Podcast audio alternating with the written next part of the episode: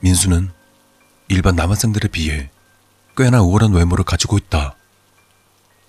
아기처럼 뽀얀 피부에 주먹만한 작은 얼굴, 영화배우의 버금가는 갸름한 턱선, 커다란 눈망울에 높은 콧대, 그리고 얇고 긴 팔다리를 보면 순정 만화에 나오는 주인공이 생각난다.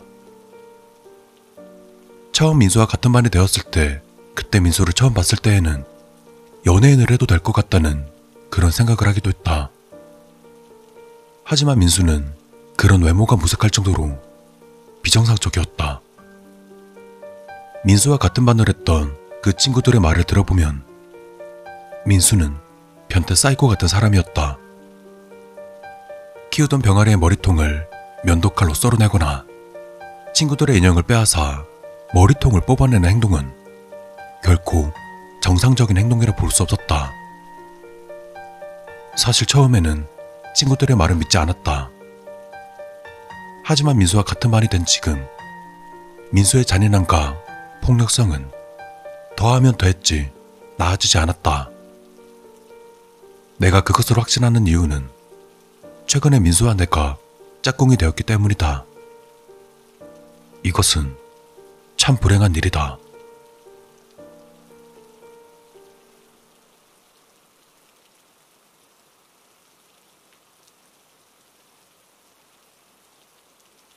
오늘도 민수는 수업 시간에 자신의 빨간 펜으로 교과서의 인물들 목을 도려내고 뿜어져 나오는 피를 그린다.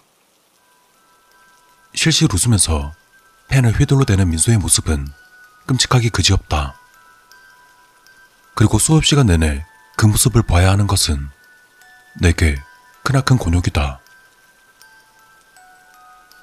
여러분, 오늘은 조별로 숙제를 내줄 거예요. 다음 시간까지 조별로 모여서 오늘 배운 내용을 커다란 전지에 요약해 오세요. 반드시 꼭 조원 모두가 협력해야 되는 점 잊지 말고요. 머리가 지끈거렸다. 옆에서 희죽거리며 사이코 짓을 하는 민수가 머리를 지끈거리는데 크게 한몫했다. 그리고 선생님의 말씀 또한 크게 신경 쓰였다. 조별 숙제라니? 조별 숙제면 조원들이 모두 모여서 다 같이 하는 것인데 공교롭게도 난 민수와 같은 조였다. 수업 시간이 끝나고 나와 같은 조인 지혜와 예나가 내 자리로 찾아왔다. 민철아, 조별 숙제 어떻게 할 거야? 지혜가 내게 물었다. 아, 몰라. 학교 이외의 공간에서 민수를 봐야 한다는 사실이 불쾌했다. 난 얼굴을 두 손으로 쓰다듬으며 민수를 째려봤다. 그때 민수는 정상적인 표정을 하고 있었다. 상당히 기복이 큰 녀석이다. 정상적일 땐 지극히 정상적이다. 언제 사이코로 변할지 모른다. 얘들아, 시간 끌지 말고 그냥 오늘 다 해버리면 안 될까? 예나가 입을 열었다. 예나는 민수만큼이나 뛰어난 외모를 가지고 있는 여학생인데 주변 친구들의 말에 의하면 연예기획사에서 명함을 받을 정도라고 한다. 사실 그 정도까지는 아니었지만 분명 눈에 띄게 예쁘게 생기기는 했다. 오늘 하자고? 그것도 괜찮은데 다들 시간이 될까? 난 괜찮아. 긍정일 수밖에 없었다. 이런 숙제는 빨리 해주는 게 좋으니까. 너도? 민수도 옆에서 거들었다. 역시나 정상적인 말투였다. 그럼 어디서 하지? 우리 집은 멀어서 좀 곤란한데. 우리 집에서 하자. 민수는 기다렸다는 듯 대답했다. 나를 포함한 모두가 민수를 쳐다봤다. 괜찮겠어? 난 미간을 구기며 민수에게 말했다. 난 민수의 집에 가는 게 꺼림칙했다. 집에 가는 동안 무슨 짓을 할지도 모르고 무엇보다 민수의 음침한 방이 상상돼서 불쾌했다. 괜찮아. 우리 집은 학교에서도 가까워. 수업 끝나고 다 같이 가자. 민수는 예나를 보며 명랑하게 말했다. 다른 사람의 눈을 저렇게 초롱초롱하게 보다니 참 보기 드문 민수의 모습이었다. 예쁜 여자가 있다고 이렇게 바뀌는 녀석이었나? 라는 생각이 들 정도로 민수의 모습은 낯설었다.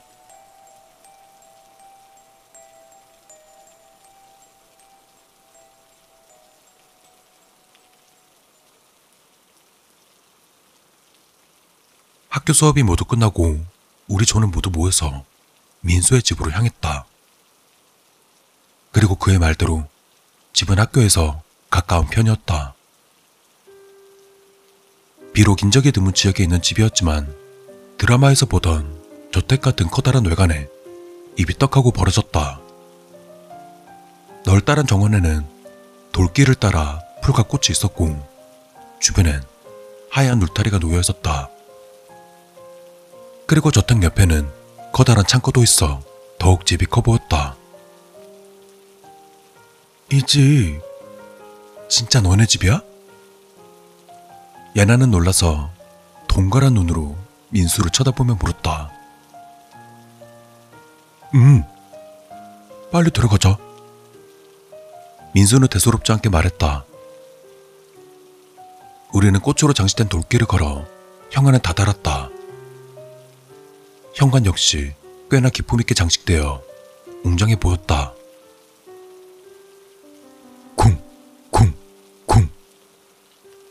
민수가 문을 거세게 두드리며 말했다. 그러자 문 안에서 얼굴을 천으로 감싼 누군가가 나타났다. 눈조차 천으로 덮은 그 사람은 민수를 보며 말했다. 민수니? 뒤에는 누구야? 얼굴을 천으로 감싼 그 사람은 민수의 어머니인 듯 했다. 어, 친구들이에요. 조별 숙제 때문에요. 바로 방으로 올라갈게요. 맛있는 거 좀 가져다 주세요. 민수는 그렇게 말하고는 우리를 데리고 자기 방에 있는 이 층으로 올라갔다. 민수네 집 내부는 화려한 외관만큼이나 훌륭했다. 이렇게 좋은 집에서 사는 녀석이 어째서 이상한 짓을 하는지 의아했다. 와... 민수네 집 진짜 크다. 지혜는 민수의 방에서 가방을 풀며 말했다. 전혀 몰랐어. 이렇게 잘 사는지. 예나 역시 감탄하며 말했다. 뭘? 그냥 그렇지. 그럼 숙제해볼까? 민수는 대수롭지 않게 넘겼다. 난 그런 민수의 모습이 보기 안 좋았다. 모든 것이 마음에 들지 않았다. 대수롭지 않게 넘기면서 흡족해하는 민수의 역겨운 표정 연기와 민수의 개팍한 성격은 고려하지 않은 채 민수의 커다란 집과 민수의 외모에 반해 감탄을 연발하는 여자애들도 보기 싫었다. 닫혀있던 방문으로 누군가 노크를 했다. 민수의 어머니께서 음료와 간식거리를 가져오셨다. 물론 민수의 어머니는 아직도 머리에 천을 감싸고 있었다. 그리고 우리들에게 음료를 나눠주며 말씀하셨다. 우리 민수가 참 부족한 아이인데 학교에서 잘 좀 내줬으면 좋겠어. 혹시나 우리 민수가 이상한 행동하면 잘 타일러줘. 알겠지? 네... 우리의 대답을 들은 어머니는 흡족해하시며 방문을 나섰다. 그럼 맛있게들 먹고 숙제 열심히 해. 민수의 어머니가 나가시고 얼굴을 왜 가리시는지 민수에게 묻고 싶었지만 예의가 아닌 것 같아 포기했다.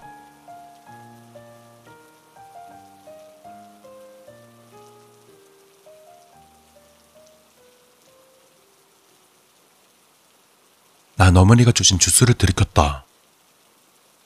달콤한 주스의 뒷맛이 왠지 모르게 씁쓸했다. 서로 잡담도 하고 숙제도 하면서 꽤나 시간이 흘렀다. 민수야, 화장실이 어디야? 지혜가 물었다. 이충이 복도 끝으로 가봐. 응, 고마워. 지혜야, 나도 같이 가자. 예나는 화장실을 가는 지혜를 따라 나섰다. 그렇게 방 안에 민수와 단둘이 남게 되자 어색한 기류가 흘렀다. 그의 이 어색함을 떨쳐내려 아무 말이나 집어던졌다.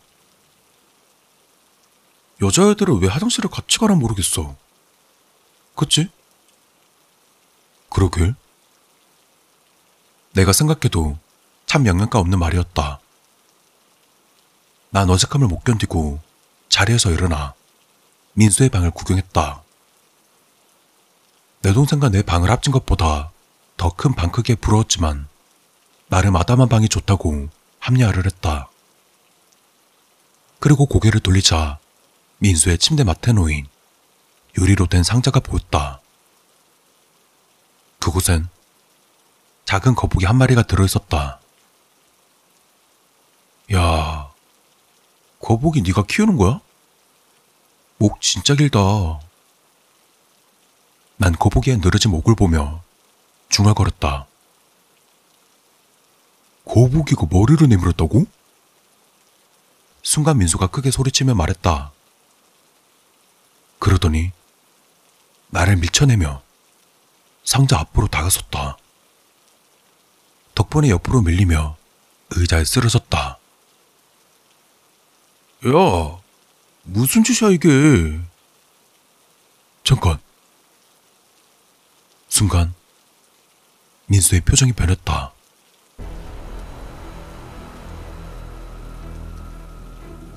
사이코 짓을 할 때 그 표정이었다. 민수가 돌변한 모습에 몸이 굳어 움직일 수가 없었다. 민수는 손가락 두 개로 거북이의 머리를 잡아 모가지를 억지로 쭉 빼냈다. 그리고는 왼손으로 책상을 더듬더니 이내 날이 시퍼런 가위를 집어들었다. 그리고는 쭉 뽑아낸 거북이 모가지에 가위의 양날을 갖다 댔다.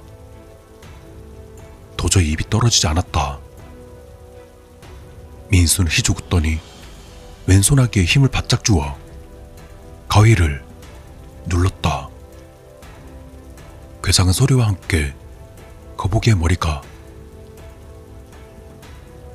거북이의 모가지에서는 거무죽죽한 피가 걸쭉하게 흘러내렸다. 민수는 왼손에 쥐고 있던 피 묻은 가위를 침대에 내팽개쳤다. 그리고는 거북의 잘려나간 머리통을 보며 휘죽거렸다.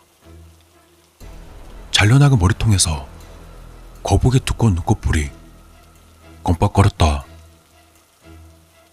순간 바깥에서 지혜와 예나의 비명소리가 들려왔다.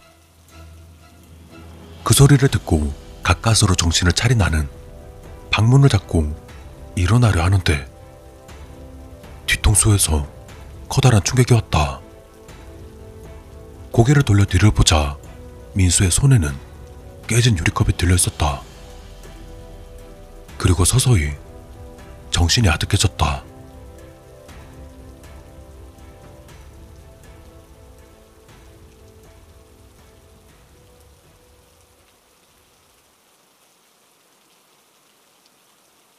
눈을 뜨자 끔찍한 몰골이 보였다. 그것에 살갗은 썩어 문드러졌고 얼굴 곳곳에는 고름이 돋아 있었다.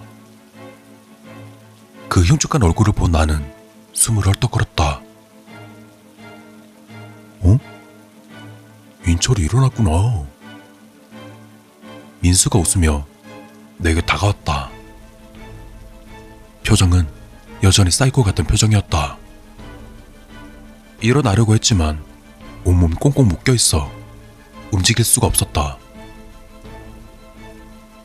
민철아, 고마워.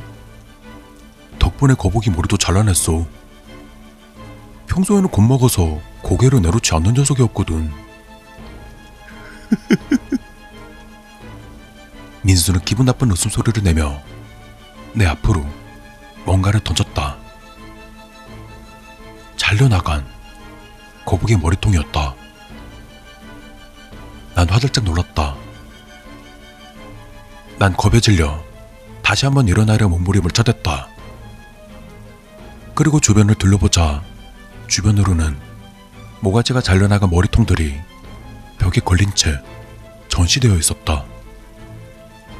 강아지 대가리며 새 대가리며 고양이 대가리며 심지어는 사람 얼굴까지? 엄마, 누가 예쁘다니까? 민수는 그 흉측한 얼굴에 대고 말했다. 그 얼굴은 아마도 그의 어머니인 것 같았다. 이쪽이 조금 나은 것 같은데?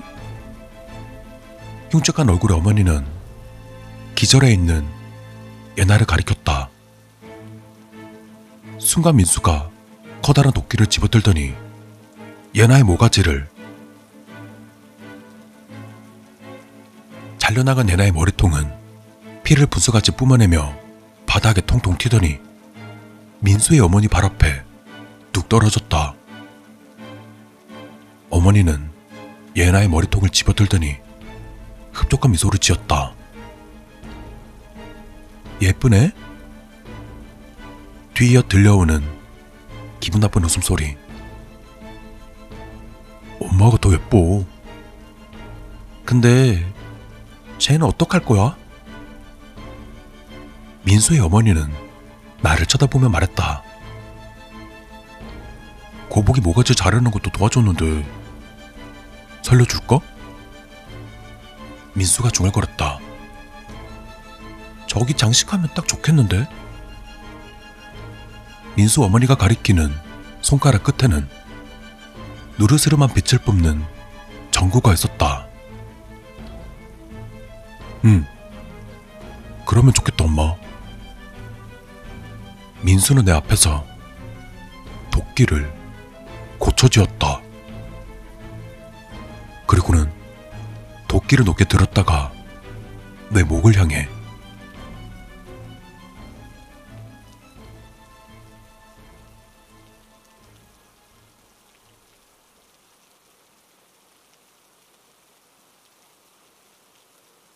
그날 밤 민수네 창고 안에서는 누르스름한 전구의 빛이 내 입에서 새어나왔다.